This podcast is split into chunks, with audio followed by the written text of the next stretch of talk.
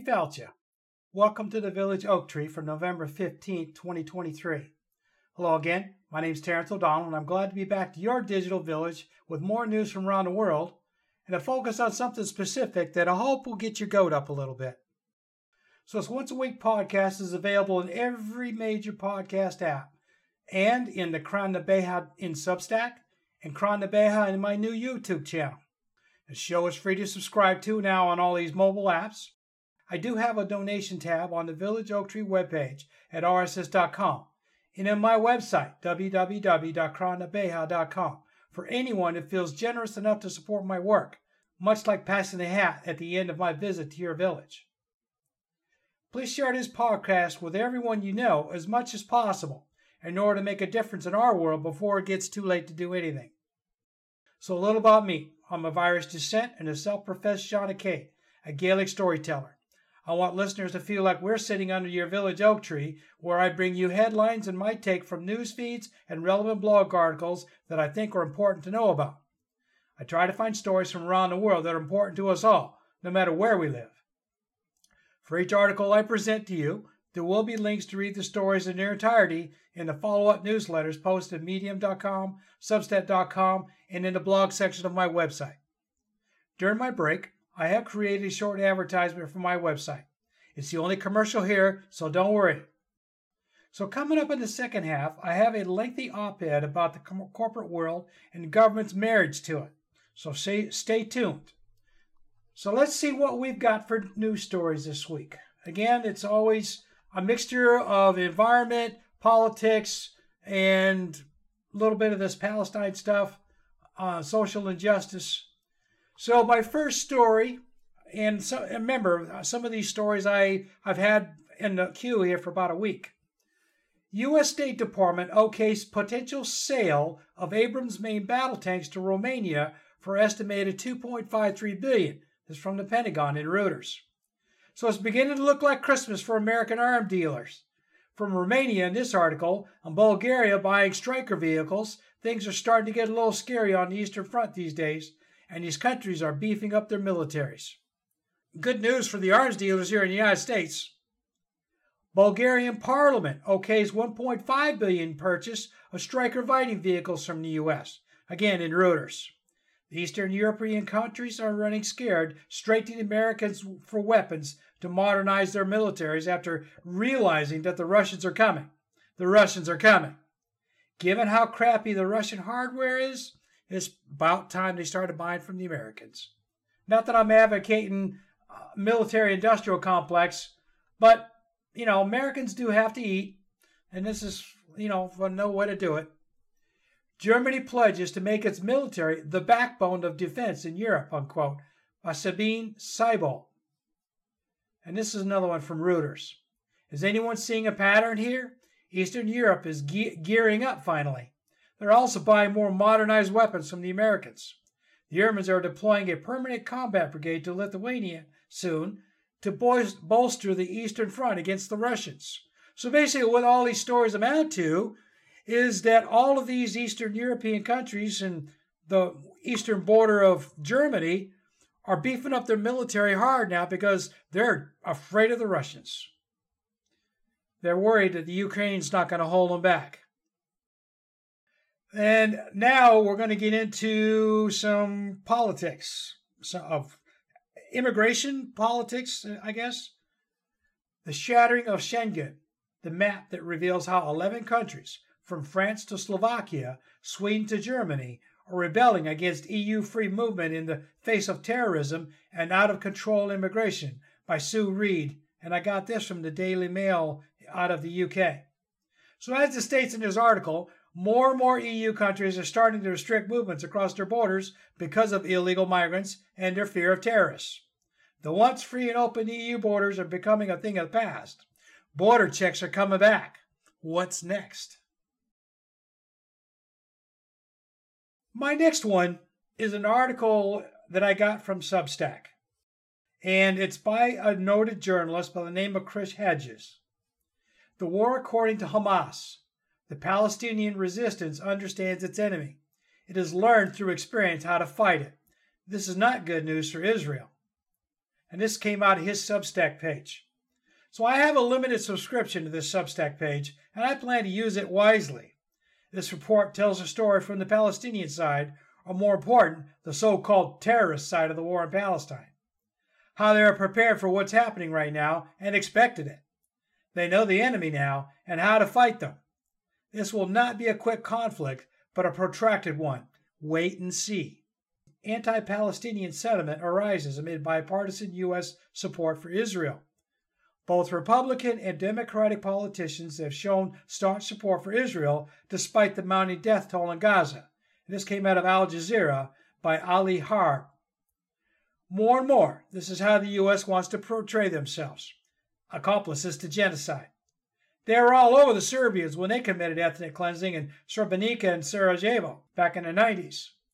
The Americans were all over ISIS in Syria during their run. But Israel can commit their own brand of genocide in Gaza and ethnic cleansing in the West Bank, and the U.S. is going to applaud from the bleachers.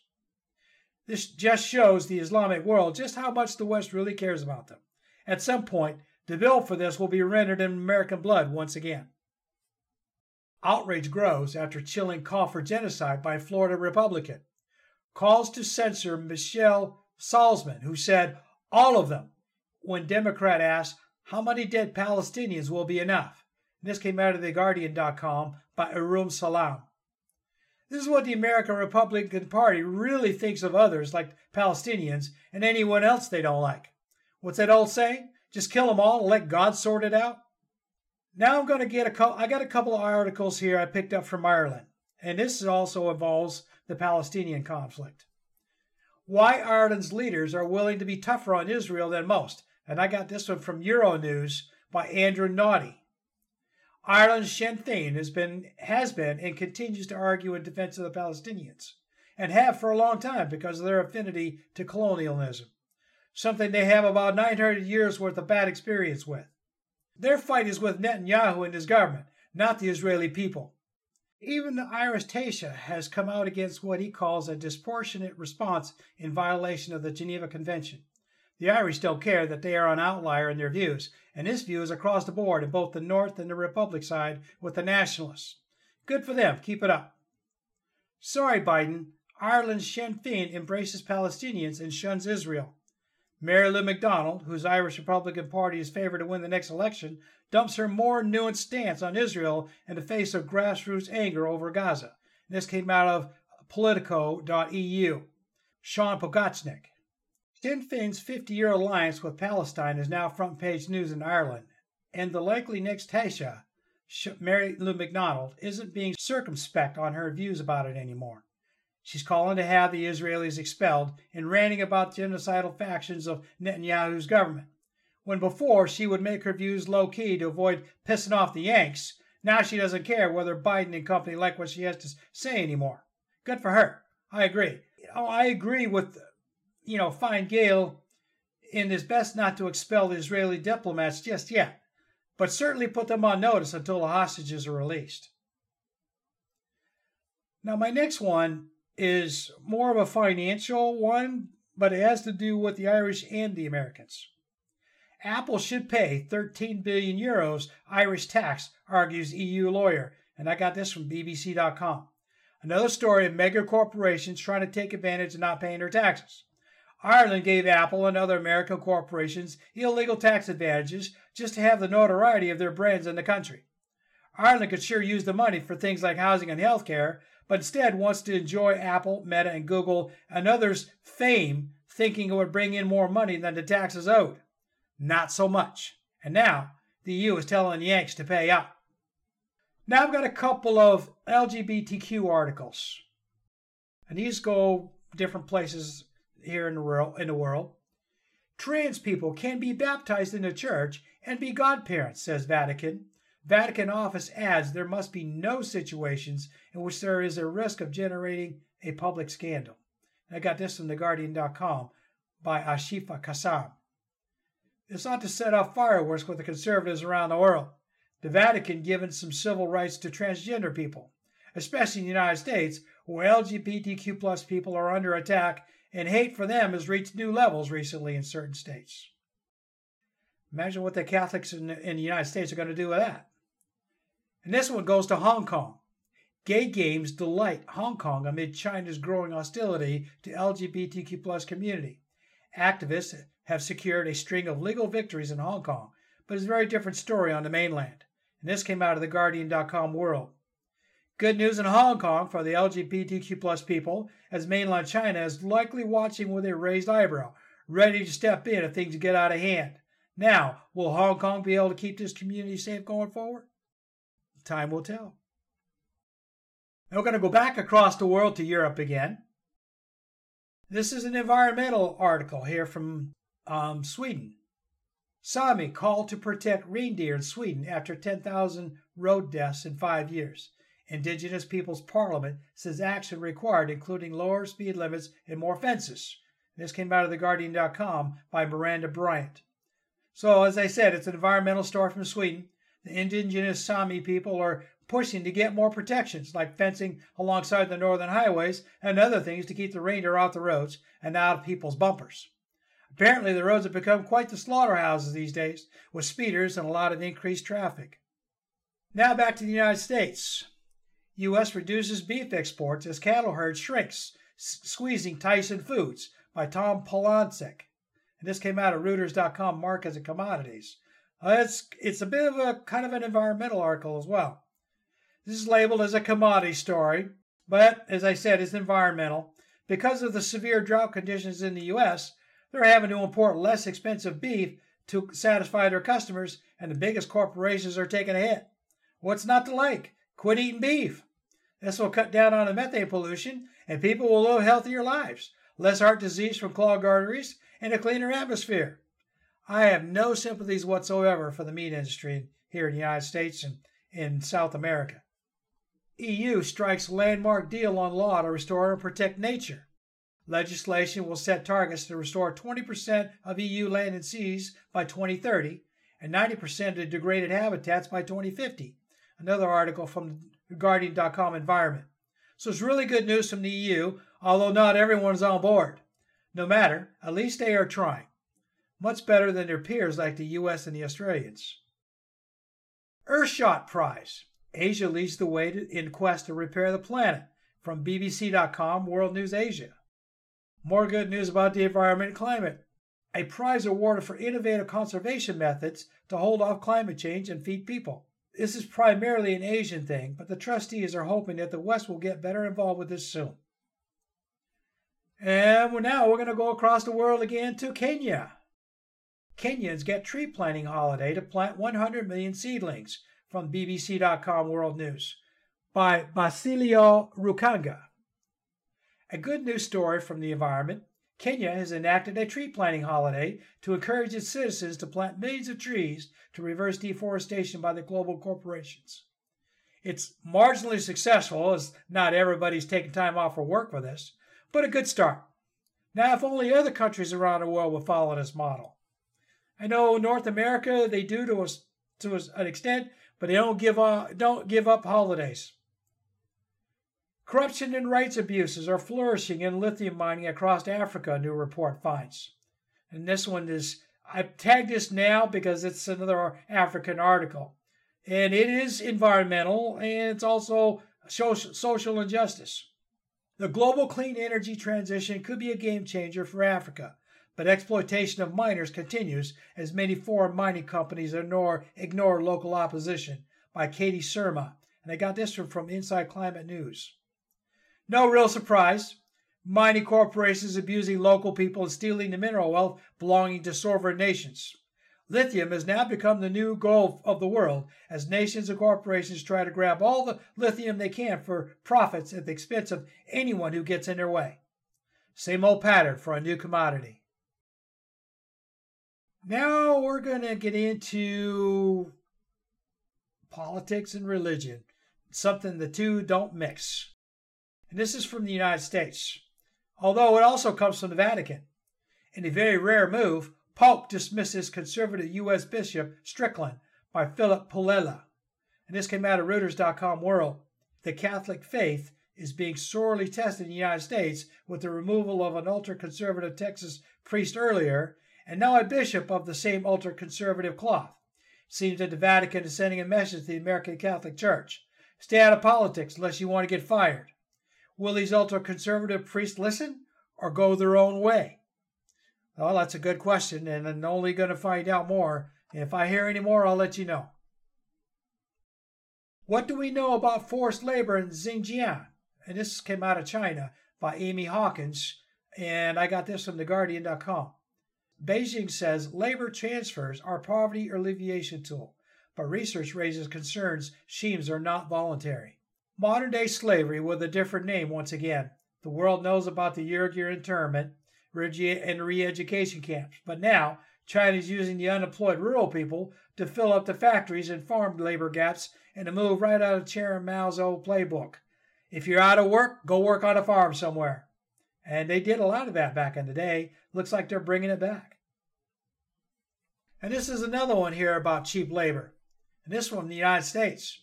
Uses cheap labor. Luxury Aspen Resort abused visa program lawsuit says. Ex employees at St. Regis Resort alleged that they were recruited under the J1 visa internship program and exploited to work for low wages. And this came out of the Guardian.com U.S. News by Michael Sainato. More evidence that corporations don't care about their employees, recruiting highly qualified immigrants and treating them like indentured servants. How is this any different than the Chinese labor transfer program in, uh, in the previous article? It isn't really, just a different name for it. And now I got one last article here from the United States. A century later, U.S. Army overturns convictions of 110 black soldiers by Daniel Trotta in the Reuters.com World News. A day late, a dollar short for those convicted back then. Nothing for the 19 who were executed for standing up for themselves. Now the U.S. wants to make amends over 100 years later? More shameful bigotry exposed in a dying nation. That's the end of the first half. Now it's time for me to take my break. While I'm on my break, give a listen to my little promotional message from my website. Then stay tuned for the op ed of the week in the second half. I'll be back in a couple of minutes.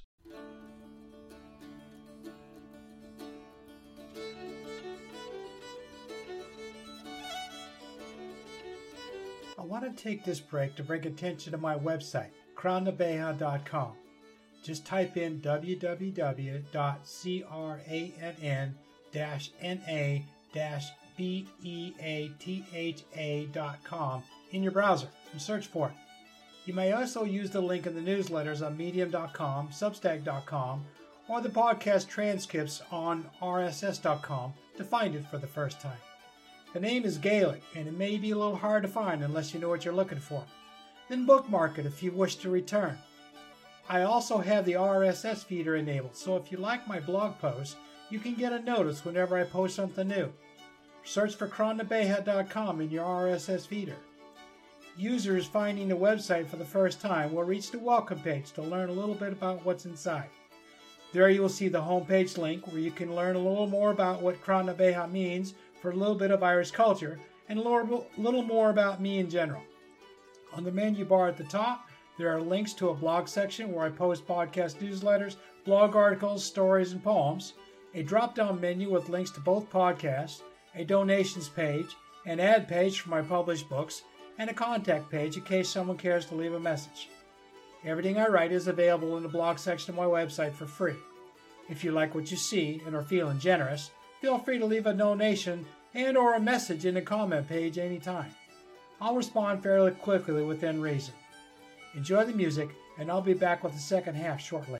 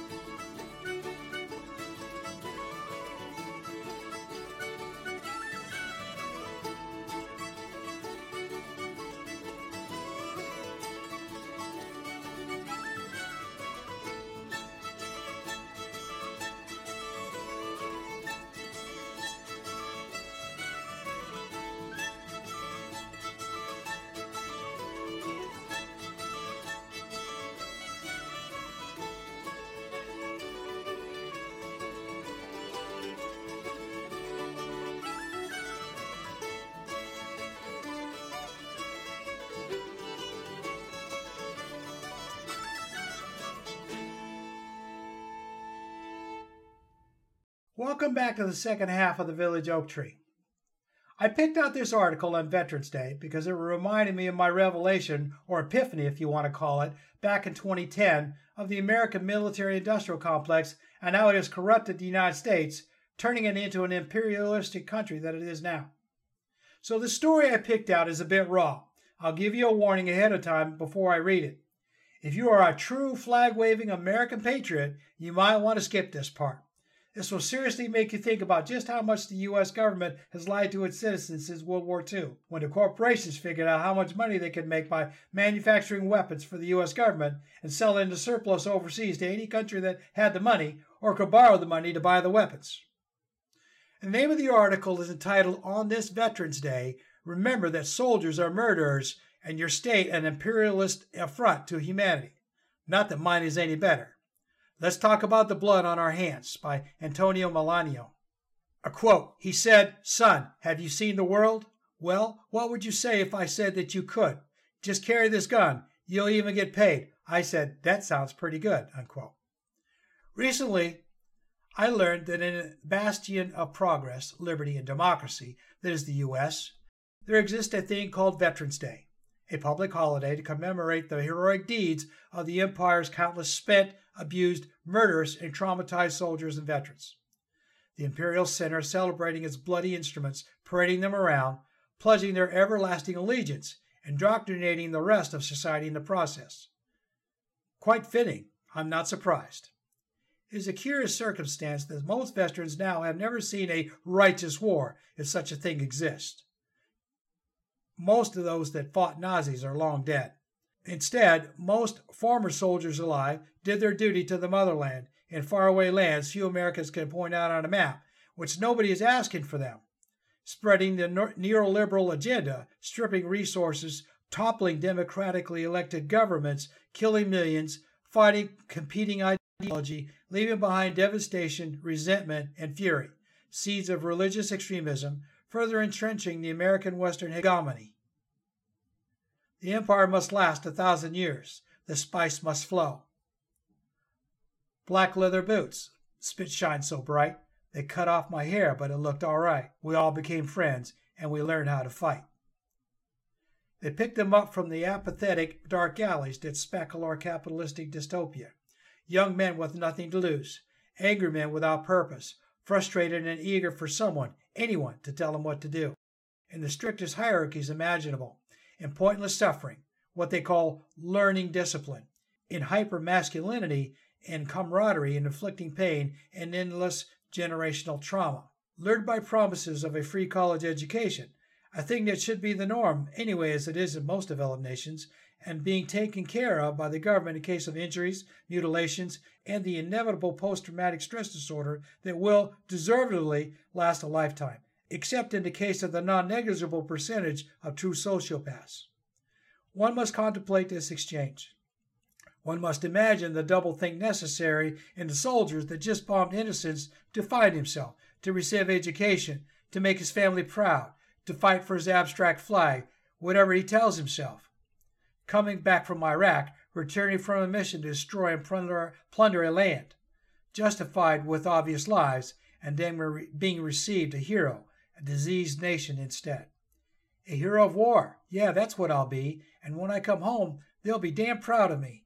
I'll carry this flag to the grave if I must, because it's a flag that I love and a flag that I trust. Can we fault those young idealists, those lost souls, propagandized and indoctrinated from childhood, forced in their classrooms to speak the holy words before being able to comprehend them, those who see no other way of finding meaning? No, it's not them I condemn. It's those vultures, those ghouls that prey and feed on them.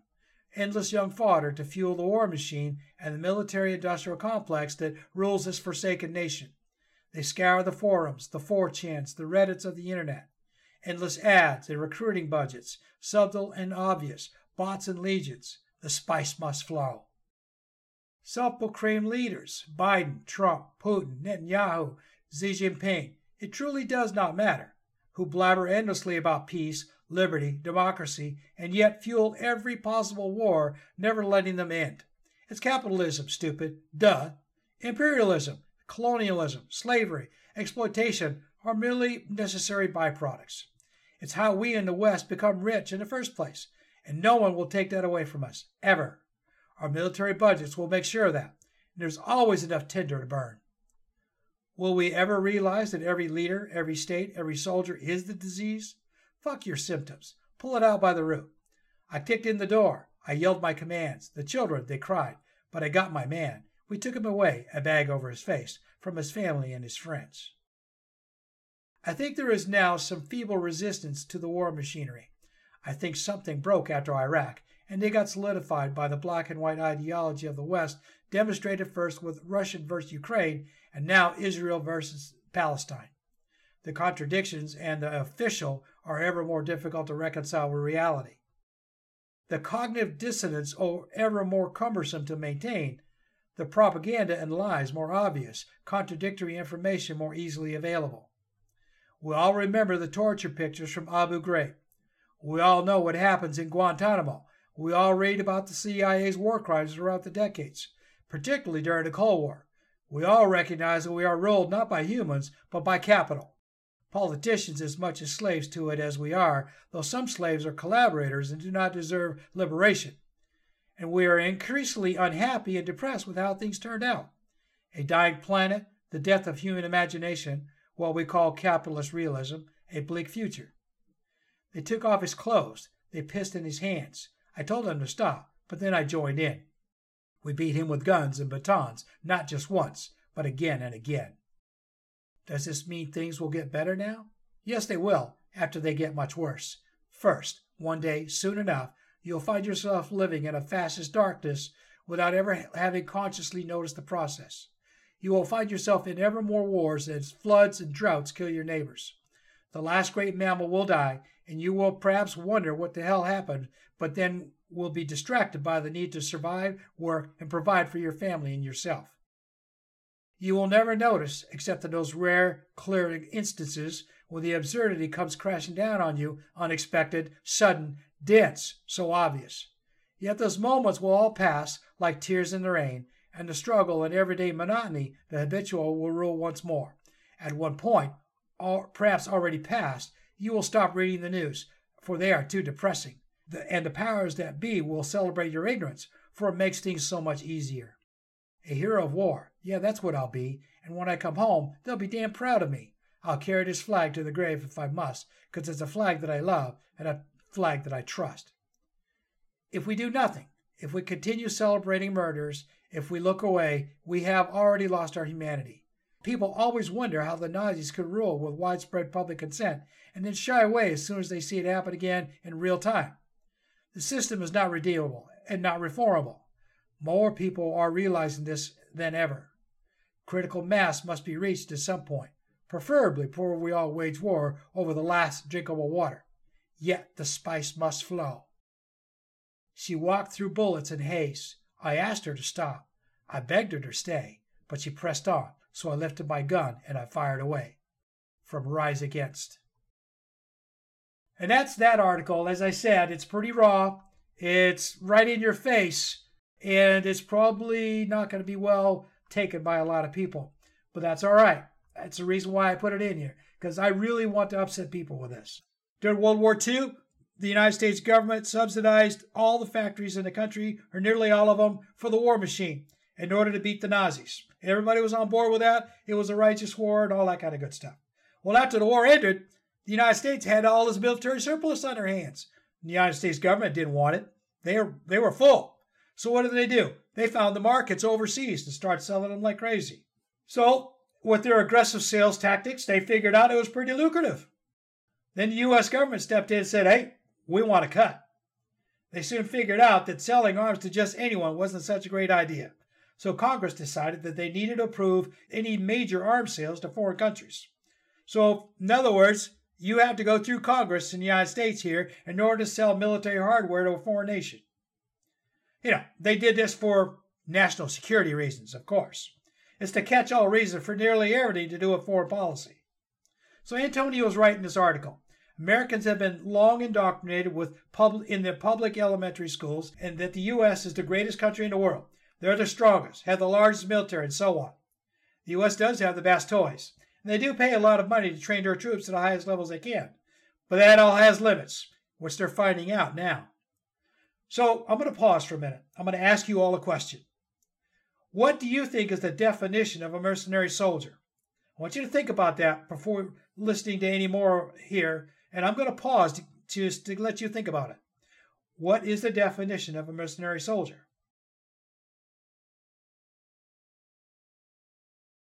All right, so now that you've had a chance to think about it, I'm going to tell you what I got from Wikipedia. Mercenary. A mercenary, sometimes shortened to merc, also called a soldier of fortune, a hired gun, a freelance, or a sellsword, is a private individual who joins an armed conflict for personal profit, is otherwise an outsider to the conflict, and is not a member of any other official military. Mercenaries fight for money or other forms of payment rather than for political interests. Now I'm going to give you the definition of a soldier. Soldier, and it's again from Wikipedia.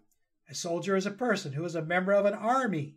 A soldier can be conscripted or volunteer and are enlisted non-commissioned officer, warrant officers, and officers. And now again, that's read word for word out of Wikipedia. The thing is, they both get paid. Although most mercenaries get paid a lot more than common soldiers if they live to collect. Mercenaries don't get free any health insurance, they don't get any college benefits, or any other benefits, depending on the country the soldier is fighting for. And I say this soldiers depending on the country they're fighting for, because not all countries give their soldiers benefits. The U.S. offers these and more for completion of a successful contract. Typically, here in the United States, a successful contract, in the United States military lasts you six years, sometimes eight. You get four years of active duty, maybe six. You might get a little reserve time, but you're going to complete that contract successfully. In other words, stay out of trouble the big thing about this, some countries are better, they have better benefits than even the United States, and a lot of them are worse. Soldiers, airmen, sailors, and marines must take an oath of allegiance to their flag and country.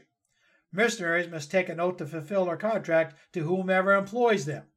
The Geneva Convention does not recognize mercenaries as soldiers and does not accord them the rights that national soldiers receive, such as classifications to a POW if you get captured.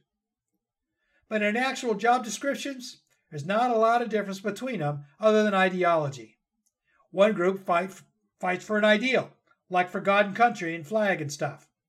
And the other fights for money. But they do the same jobs mostly, or at least the combatants do anyway. I'm making this distinction because right after World War II, when the U.S. decided that they needed to make the communists the new enemy of the state, the American military has been slowly turned into an army of mercenaries in a lot of ways. They're set off to fight foreign wars whenever needed to make money for corporate America. I know this because I was one of them. Multiple deployments for what? To make Americans rich and powerful. That's what. Why did the Vietnam War escalate beyond the initial Special Forces advisors? There was money to be made. McNamara admitted it years later, which his interview was hurriedly hushed after it got out. Military contracts, just like in World War II in Korea. Then the Cold War, when the US and the USSR, mostly Russia, and China decided to butt heads to see who was going to take over the most territories and fund the largest armies. Nuclear weapons became the new, shiniest toys for the world's bullies to parade around and threaten people with. Pretty soon, everybody had to have some. Once the U.S. figured out that they couldn't hoard all the nukes anymore, they started running around negotiating proliferation treaties for all the good they did. It did help some, but nowhere near enough. Now, I say that that they've helped simply because nobody set off nukes other than for testing um, since World War II, which is a good thing. Now, I have this next article from a guy by the name of Nate Bear that talks about American history, something you won't find in the U.S. without a lot of work. I say that because he lists a lot of reading in his article here that it will be hard to find for Americans these days. He lists required reading for anyone who wants to know just how bad the U.S. is regarding corporate interests, as they have aligned with foreign policy through the years since World War II. I strongly recommend everyone find this and read it. It will be linked in my newsletters. If you're listening to this, Google it. Use AI to find it and read it. Now, I'm going to read it for you here, and it might be a little bit long, so just bear with me. History does in fact exist. Causality Denial and Western Foreign Policy by Nate Bear, and this is another Substack article. I did not grow up in an alternative household. I was not exposed to ideas about the world outside of mainstream.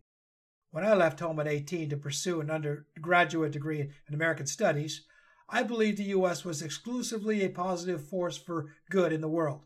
When I was 19, the U.S. and its allies invaded Iraq.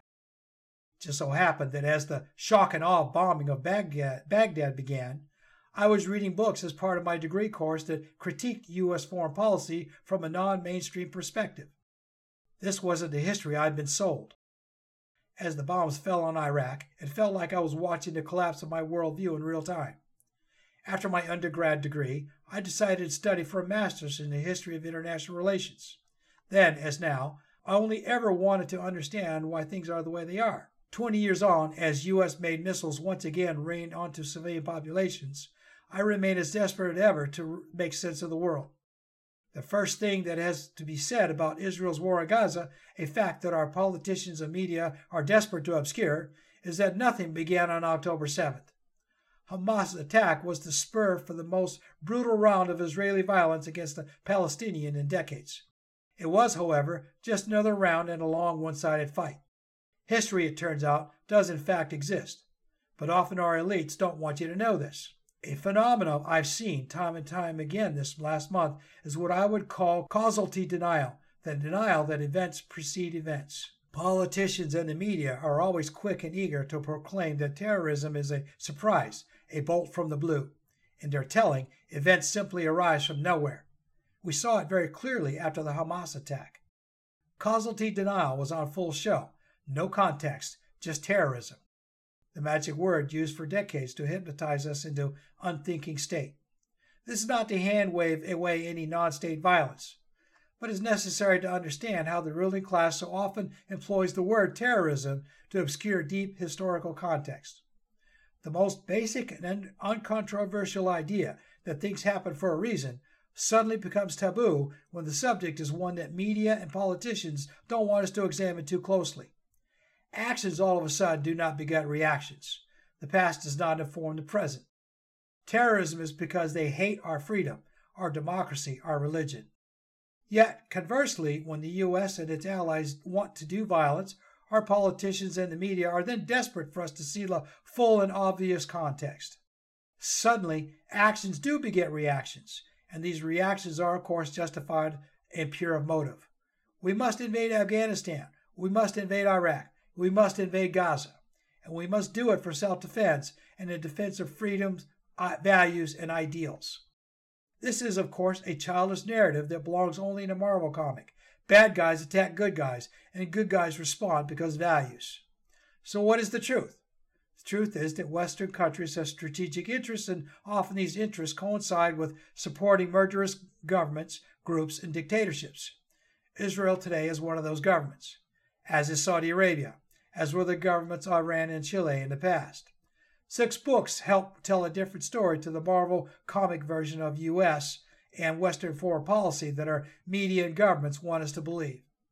The first is the Jakarta Method by Vincent Bevins. From 1965 to 1966, at the height of the Cold War, up to 1 million civilians were slaughtered and another million herded into concentration camps by Indonesia's President Suharto, who accused them of being communists. These atrocities, including mass rape and torture, occurred with the full knowledge and the backing of the U.S. and the West, who saw Suharto as a barrier against the spread of left wing ideologies in Southeast Asia. The CIA would regularly hand over lists of suspected Communist Party members to Suharto's military.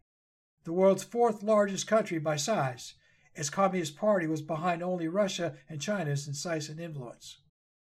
Wiping out communism via genocide in Indonesia was a central U.S. foreign policy goal.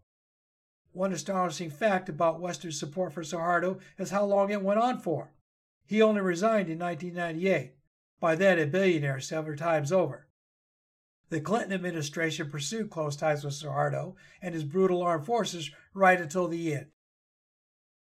William Blum's book, Killing Hope, was a flashbang to my 20 year old brain, a compendium of U.S. supported coups from Albania to Iran, Greece to Costa Rica, and everywhere in between. Blum documents the 55 most democratically elected governments the U.S. has helped topple since the Second World War. Chile stands out, a country that elected socialist Salvador Allende in 1969, only to be plunged into a right wing dictatorship four years later. Allende's crimes in the eyes of the U.S. were many, not least nationalization of its copper mines alongside 150 of the largest companies in the country. Unclassified documents reveal the CIA supported the opposition and had full advance knowledge of the military coup undertaken in September 1973. Allende shot himself in the head rather than be taken prisoner as the military closed in around the presidential palace. The ensuing 15 year dictatorship of military general Augusto Pinochet saw thousands of political opponents, many young students, murdered or disappeared. The CIA made many of Pinochet's officers into paid contacts of the CIA and U.S. military. Joe Biden said recently the U.S. is the most powerful country in the history of the world. He's probably right, certainly from a military perspective. The U.S. has 750 military bases in at least 80 countries around the world. In the Middle East, these bases have been a key antagonizing factor in making the U.S. a target for terrorism. The explicitly stated goal of Osama bin Laden and Al Qaeda was to get the U.S. bases out of the Middle East after their permanent establishment following the first Gulf War in 1991.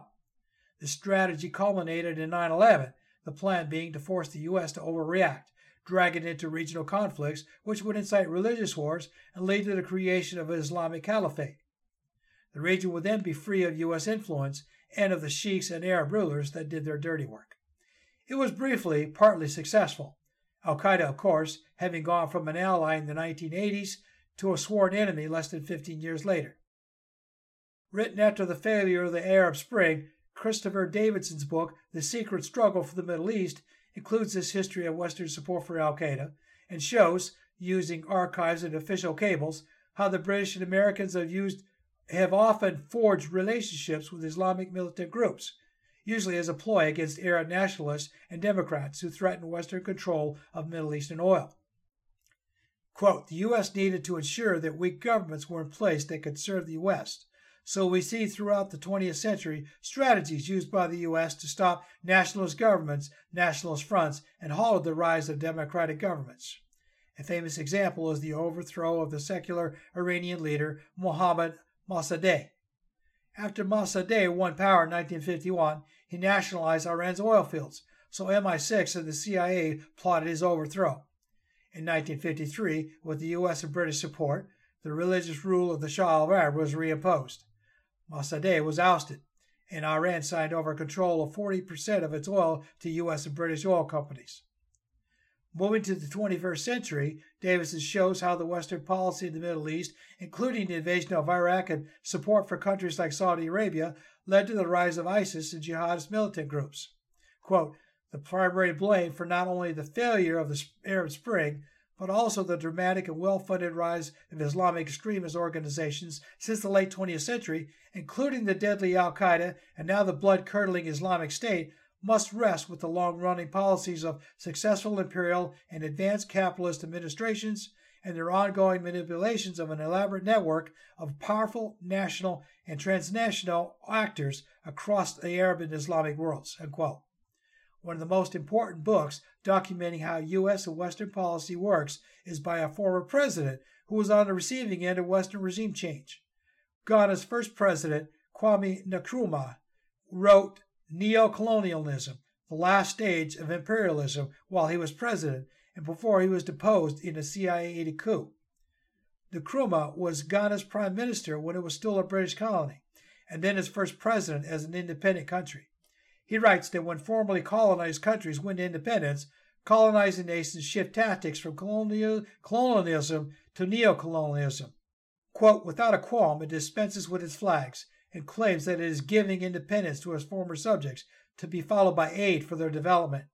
Under cover of such phrases, however, it devises innumerable ways to accomplish objectives formerly achieved by naked colonialism. Unquote. Nkrumah explains how countries are required by the World Bank International Monetary Fund to submit their policies and plans for review and must accept agencies' supervision of their use of loans. Unquote. Quote, these agreements give Western countries the right to meddle in internal finances, including currency and foreign exchange, to lower trade barriers in favor of the donor country's goods and capital, to protect the interest of the private investments. They force the recipient to supply raw materials to the donor and to buy goods from the donor nation. Unquote. Nkrumah peeled back the veil on the exploitative agreements with the Global South that persist to this day. Global South countries are now traded in debt to the West and spend about 60% of their revenues on debt repayment every year. No list of books about Western foreign policy would be complete without Noam Chomsky. In Hegemony or Survival, Chomsky mashes up Blum and Nkrumah to show how U.S. foreign policy is not undertaken for values or ideals, but for interests, ultimately to maintain its position as the world's singular empire and the ability to dictate the neocolonialism Nkrumah wrote about. Chomsky seeks answers for why the U.S. arouses anger and finds history not far away. Quote, a well known Egyptian academic traces hostility towards the U.S. to its support for every possible anti democratic government in the Arab Islamic world. When we hear American officials speaking of freedom, democracy, and such values, they make terms like these sound obscene. Unquote.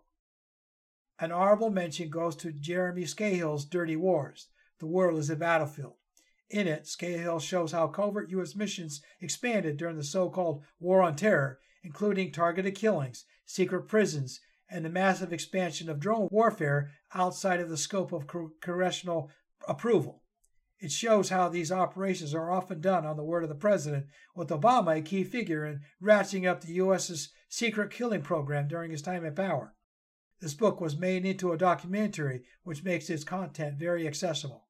As we watch the West supply the missiles and political support for the government composed of extremists and declared fascists to massacre thousands of civilians, this reading list shows us we are not witnessing a historical aberration. It is fully consistent with Western foreign policy over the last 80 years. What are the reasons this time? Regional geopolitical interest, as ever, with the Islamists of Iran now the enemy. Oil and gas, as ever. A, race, a racism that sees brown lives as worthless, as ever. A deeply embedded group of lobbyists responsible for billions of dollars and historical guilt for the most murderous part of the 20th century on top. This consistency with the past should not, however, be a reason to feel defeated by dismay. This consistency should be the reason to speak up more loudly than ever, to educate and to protest, to let our governments know we see them, to continue to say, not in our name. And that's that article. So the Americans, as it talks about in this article, and I'm going to expound on here a little bit, continue to bully less fortunate countries into doing their bidding and have done so through the decades, you know, since the end of World War II. All they succeeded in doing was making things worse. The current wars in Ukraine and Palestine are perfect examples of meddling gone wrong. The U.S. meddling in South America since the 1980s has morphed into the refugee crisis they're seeing on their southern border right now. I don't advocate for nationalism or isolationism, and that just makes people crazy. The United States has had their own bad experiences with that, and it just made things worse. Isolationism got them late into World War I. Isolationism made them tardy for World War II. It took the attack on Pearl Harbor to wake up the U.S. from their security of their isolationism, and they haven't looked back since. Instead of finding a happy middle ground, the United States has gone full charge around the world, trying to be the world's police force, as they marketed themselves for years. What that got them was the loss of over 50,000 Americans and pushed out of Vietnam with their tail between their legs in 1975. 9 11 in Iraq. 20 plus years of war with over 7,000 service members and 8,000 contractors dead for oil security. Now the U.S. is fighting wars between adversaries. Ukraine needs the help, but the Israelis? They have all the tools they need to do what they're doing, thanks to the U.S. arms dealers and Congress. The military industrial complex is always ready to go supply to whomever, whatever is needed, to whoever with taxpayer money. All the government has to say is who to sell it to. It doesn't get more lucrative than that. The contractors get paid from both ends as long as they give Congress members their cut. Nowadays, that means funding elections for congressmen and women. Now, these military contractors have built the United States military for eh, billions of dollars over the wars that never should have happened. In 2001, the U.S. should have satisfied themselves with a mission complete after taking out the Al Qaeda training camps in Afghanistan. They never should have invaded Iraq like they did in 2003. But egomaniacal leaders squandered lives and billions of tax money for oil and personal gain via things like no bid contracts. Afghanistan was reverted back to Taliban rule after forcing the Americans to retreat, much like the Americans did in Vietnam. The U.S. military is still in Iraq and now in Syria in a limited amount. For what? National security, they say. Seems like a catch all. The U.S. has made such a mess of things because of oil and greed that now they are on the verge of collapse due to infighting and cultural divides. They're so far in debt they may never recover. The government bonds they used to sell their debt with are becoming too risky to buy anymore, and countries are backing off. The greedy corporations are bleeding the country dry, and a large part of the people aren't smart enough to see it. Of course, the media isn't publishing much on this either. All the people know is that they are getting poorer and poorer every year, and they want it to stop. A large portion of them are mindlessly willing to follow an admitted autocrat just to try and stop the financial hemorrhaging. They are desperate and almost to the point of not caring about democracy anymore. With this latest full support of Israel's right to defend itself, the U.S. has lost favor with a lot of countries, more so than before. The Biden administration has probably lost the Islamic vote within the U.S. over this. Not that they've made up a large part of the electorate, but the outrage is spreading amongst the younger voters with large protests all over the Western world, both pro Palestine and pro Israel. Will this turn into a repeat of the anti war protests from the Vietnam War days? Starting to look like it. And all for what? Oil, and in large part military hardware sales. Israel has been one of the biggest customers for the military industrial, com- industrial complex over the decades since the 1960s, mostly from the Americans. Now that they have found a lot of oil under Gaza, there is even more reason to be Israel's BFF. My own personal experiences dealing with American foreign policy came from when I was deployed to Afghanistan as part of the NATO forces back in 2002. I ran into so much bureaucracy while trying to provide basic services for the local people where I was located that I finally gave up and just did my time until I rotated home. All the American State Department wanted to fund was schools because they made good public relations for the media back in the U.S. I was told this story firsthand by an American reporter who was embedded with my, my team for a couple of weeks. Things like electricity, clean water, sanitation were off the list because Americans back home don't care if third world countries have things like that, as I was told. I learned different later, but I was long gone by then, and the U.S. had moved on from winning hearts and minds by doing infrastructure projects. That was when I realized that the U.S. government wields their military like a cudgel at times and like a skinning knife at other times. Whatever they need to do for national security, nothing is off the menu. Waterboarding and other tortures have been used for decades, using the terrorist label rather than the POW label for captured accused combatants to get around the Geneva Convention. Throwing an unprepared army at a country, secure the oil wells and, and oil shipping ports against the recommendations of the top general, and then dismissing him when he disagreed with policy in public. Then, when it all falls apart due to mismanagement, blame the military for the mistakes of the bureaucrats. Oliver North in the Iran Contra affair in the 1980s, General Shinseki in the planning for the Iraq invasion in 2003, hanging General Colin Powell out to dry, and so many others. If anyone says that the United States has no imperialistic ambitions, I would say look at what history books are still available all the way back to the Spanish American War. The U.S. acquired a lot of territory by defeating the Spaniards back then. They have quietly acquired more through the decades since. Why did the U.S. secure Alaska? Because they knew what resources were available up there and needed a buffer against the Russians. In a nutshell, money and power. Canada wasn't much of a country yet, so they were of no help when the U.S. purchased Alaska. And the Americans stole Hawaii from the indigenous Polynesians because of a corporate agricultural lobby. How much territory do you think the United States controls around the world now? They control Guam, a territory which has a bunch of military bases on it. The poor Guamanians aren't real fans of the U.S., but they really like the money and don't have a lot of choice. Until this year, the Marshall Islands was a trust territory until the U.S. dissed them. Now they're courting the PRC. Micronesia is still a trust territory for now. The Virgin Islands, American Samoa, the North and Marianas Islands, and Puerto Rico are territories. They have 750 military bases around the world in over 80 countries. And a lot of local people are not big fans of the ugly, arrogant Americans around these bases. How is this not imperialism or colonialism? Some of these colonies are starting to complain about the U.S. not living up to their parts of the agreements they made. Kind of, kind of made familiar history. How about all the Indian treaties they did back in the 19th century? They broke all of them too. The Marshall Islands have embraced the Chinese as their new protectors, only because the Americans said, who cares? Okinawa has long complained about American arrogance and the rapes and murders of their people and want the Americans gone. But the Japanese government is saying, ah, no, we need the Americans. We, we can't do without them. Afghanistan and Iraq are in shambles after the Americans invaded and left. South America is in shambles after American interventions. The Middle East as a whole is on the verge of a regional war because of Western interference over oil and fears of national security after 9 11.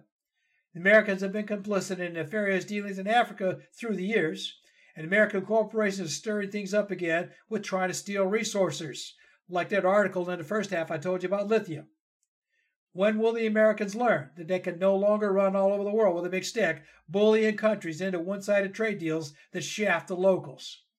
The United States military isn't what it used to be anymore. Their armies are tired, worn out, and undermanned. Their naval ships are in bad need of spare parts and crews. Recruiting attempts are failing miserably, despite added incentives. But the U.S. government doesn't want anyone to know that. On the other side of the ocean, China has more and newer ships better repair facilities, and a larger army. Their training may not meet the same standards as the U.S. and the other richer Western countries, but it's not for lack of trying. The U.S. is still trying to intimidate the world with their carriers and submarines, but that is starting to wear a little thin in some places. I don't think any standing national army is full of sociopathic murders. There always will be a few small that make it past the screening, and their sociopathic tendencies show up later. As a whole, most soldiers enlist to serve their country because of the propaganda they receive at home from parents and peers, or for the pay and benefits promised. I, like many others, ran away to the military to escape a bad home life and use my service to tra- learn trades and how to take care of myself. This is not wrong, just misguided. It's one thing to fight in order to defend your homeland from invaders, but it's a whole other thing to be sent to another sovereign nation uninvited to secure a resource for government and private corporations. It's a whole other thing to use your overwhelming military strength to wipe out whole populations in retaliation for a strike against your citizens. Cruelty should not beget a larger cruelty, something mankind has yet to learn. I stopped believing in the United States as a beacon of hope to the rest of the world after my return home in late 2002 from Afghanistan. A few years after I left the Army, I became very disillusioned. I'm no longer sure I want to live in the U.S. anymore. I still don't 21 years later. I only stay for family reasons. If I could move all my children and grandchildren to a better country, I would not hesitate without question. I stepped back from believing in the ideals that have been thrust down my throat since childhood and actually started paying attention to what the rest of the world has been saying about the once great United States. And the reviews are getting worse every year. This latest debacle of taking sides with Israel and looking the other way as IDF wipes out Palestinians by the thousands has tarnished the American image even more, and they're not likely to get it back. The world is moving on without the U.S. being a key player anymore, despite all the promotions from influencers like Antony Blinken. The world is still influenced by the U.S. for now because they have had their hands in everybody's business for so long. It's hard to remove them now. The countries that are tied with the U.S. can't just cut them off cold turkey without severe economic losses for now. But the tide is turning, and within a few more years, unless some massive cultural change happens, the U.S. will be sitting on the sidelines, broke as hell, watching the world play their games of empire around them. The world's police force no more. Meanwhile, their military industrial complex and corporate supporters will have moved on to another country where the profits are better, like any other corporate mercenaries. Money is money, and the global corporate world owes no allegiance to any flag or nation. Their only allegiance is to whomever will buy their deadly products. So that's the end of the show this week. I'm going to leave you with this thought. What do you think of the United States' stance on Israel right now? Do you condone indiscriminate bombing and shooting taking place, all in the name of national security? Even though now the U.S. is asking Netanyahu softly, could you please stop? After nearly 12,000 dead and unaccounted for? A bit late, don't you think? Go raibh maith agat, thank you for listening to the show today. I hope you enjoyed it and that you'll return again for another episode of the Village Oak Tree. Feel free to share this with your friends and relations. The more you share, the more we can convince enough people to make the world a better place to live in. I hope I've achieved my goal in helping you feel like we've been sitting under the Village Oak Tree today. As a Shanachie, I want to continue to travel to your digital village every week to bring you something that might bring you a smile or make you think a little bit after we part for the day. As I say goodbye this week, I wish to leave you with this Irish blessing as you go about your day. May you live as long as you want and never want as long as you live. Go fóill, which means goodbye for now in Irish.